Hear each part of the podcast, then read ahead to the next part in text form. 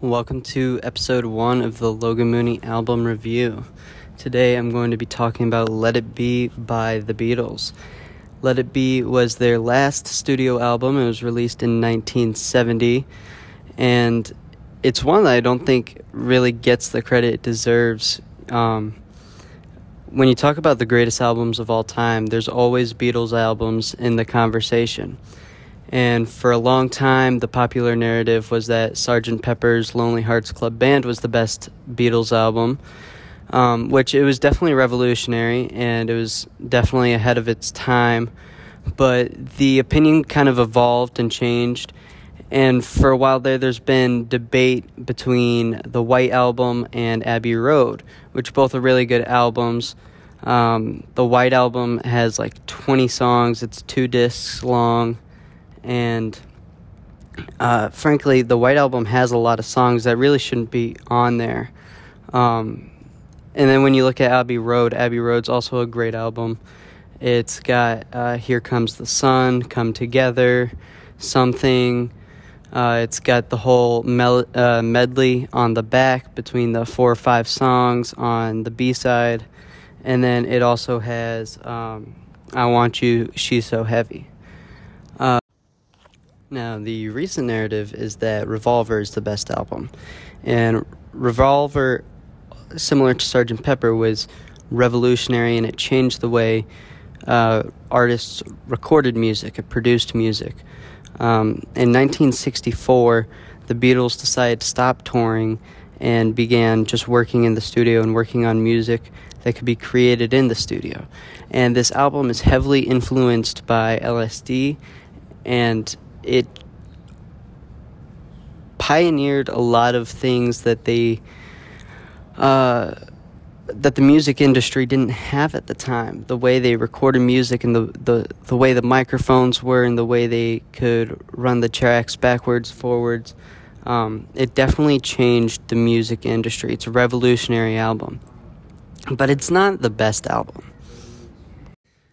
Now, the consensus opinion has changed over time, and I'm sure it's going to continue to change. But I like to consider myself a pioneer to the opinion that Let It Be is the best Beatles album and probably a top album of all time, maybe the greatest album of all time. Now, when you look at the tracks on this album, um, a large portion of them were written in a matter of days. Um, as shown through the uh, Disney Plus documentary Get Back, uh, a lot of these songs were written for this rooftop performance, this concert that they had um, as part of a television uh, show. And so to consider the songs that were on this album, and then you throw in the fact that a lot of them were written just a matter of days, is really, really cool. But when you when you look at this album top to bottom, the three best songs are "Let It Be," "The Long and Winding Road," and "Across the Universe." And all three of them are ballads, and they're both they're all beautiful and poetic. And you know, many people consider "Let It Be" to be the greatest album of all, or the greatest song of all time. Uh, but I think "The Long and Winding Road" and "Across the Universe." Should be considered amongst the same the same ranks. I think they're beautiful songs. You know, across the universe is interpreted a thousand different ways, and that was the intention with the song uh, for it to be interpreted different ways. And the way I see it is, it's about how contagious your positive energy can be, and how your smile makes somebody else smile, and how when when we all smile and we're all happy that energy spreads throughout the universe. Uh, and then you look at Long and Winding Road, and Long and Winding Road isn't quite as deep as Across the Universe, but it's very uh, meticulously constructed. Um, each verse has different uh, writing writing strategies, um, and you know these verses the the narrators overcoming these fictional obstacles like uh, the wild and winding nights. Um, and it, it goes through a lot of metaphors, but it's just really, really beautifully written. Uh, and I think it's a song that should be considered one of the greatest songs of all time. Uh, I don't think that's a very popular opinion, but it's definitely one of my favorite songs. I just love how it was constructed and how it was written. Now, if you look away from the ballads, then you got Get Back and uh, I've Got a Feeling, and those are both McCartney songs. And Get Back was originally written um, as like a protest song. It had a lot of social background, social social justice messages. It was about uh, refugees in Europe um, and racism against them, and it was a anti-racist song. And the lyrics uh, before its release ended up did changing, but it's a very catchy. Uh, very good song, and I think it's a song that kind of foreshadows the next era of rock and roll, uh, just with its very like recognizable guitar riffs and uh, the guitar solos in the middle of it. It's slightly ahead of its time, um, but it's unlike a lot of other Beatles songs. Those two, Get Back and I've Got a Feeling. Then you look at uh, Dig a Pony by John Lennon. Uh, and Dig a Pony, pony refers to heroin, and this song is a giant metaphor for like his heroin addiction. Uh, all he wants is heroin, and and then you look at a song like "I Me Mine," and those songs are both very similar.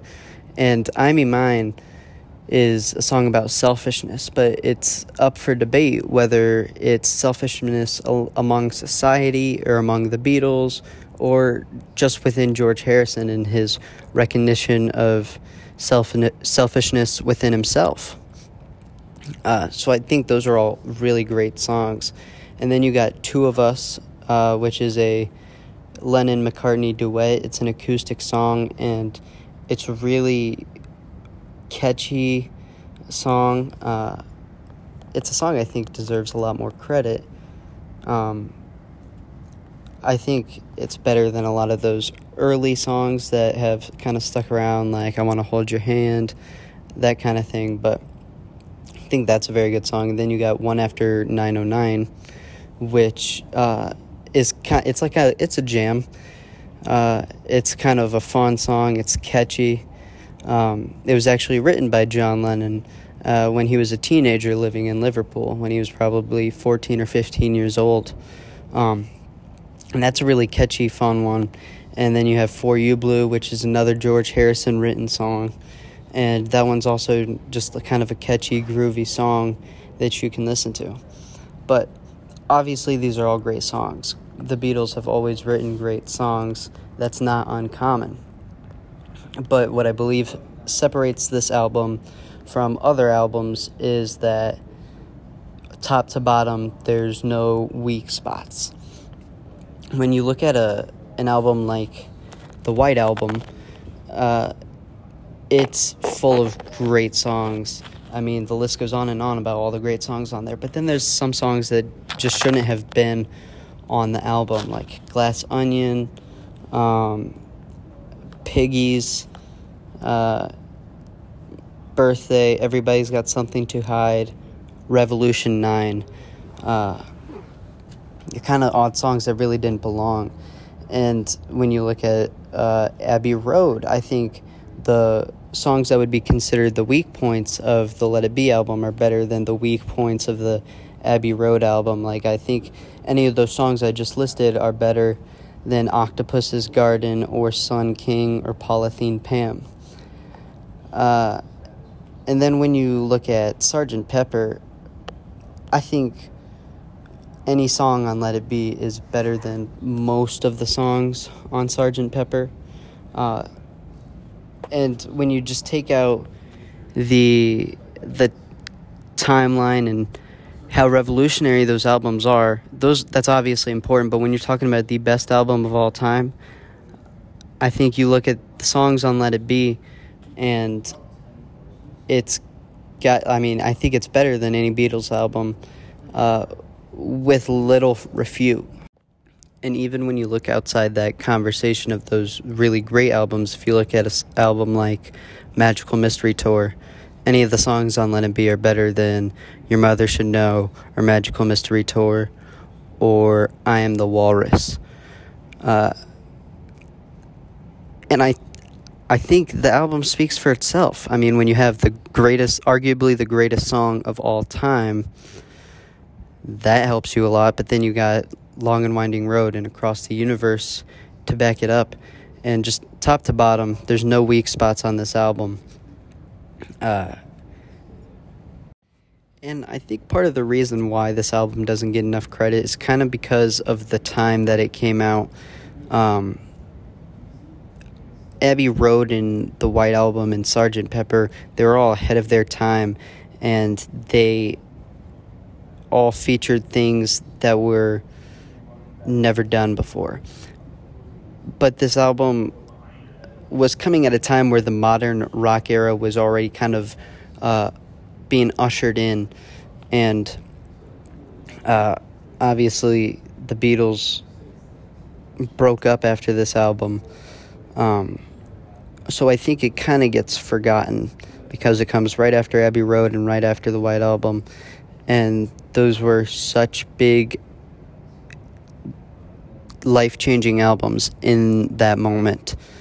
Um, but I think of it as kind of the forgotten great album. Uh, I think Rolling Stones magazine listed it the 342nd best album of all time when they had four albums in the top 11. So I think it gets forgotten about because it wasn't, it didn't have as much culture shock. But when you're talking about the best songs that the Beatles produced, I believe, I firmly believe that a lot of them came off this album. And even when you look at the weaker points of the album, they're still really great songs with a lot of deep meaning that are well written. Well, we're wrapping up here. Um, so to summarize, top to bottom, uh, track one to track ten, Let It Be is a better album than any Beatles album ever created. Uh, and I'm sure the opinion will swing that way someday in the future. Just remember, I was a pioneer to that opinion. Um, Join us next week. We're going to be talking about Wings, Band on the Run. Uh, it's a contemporary rock album. Uh, obviously, uh, I was introduced to Wings through the Beatles, um, but it's an album I find I'm very fond of. I don't love Wings. I don't think everything they've done uh, was spectacular but I'm a really big fan of the Band on the Run album. Uh, so join me next week where we will chat about Band on the Run.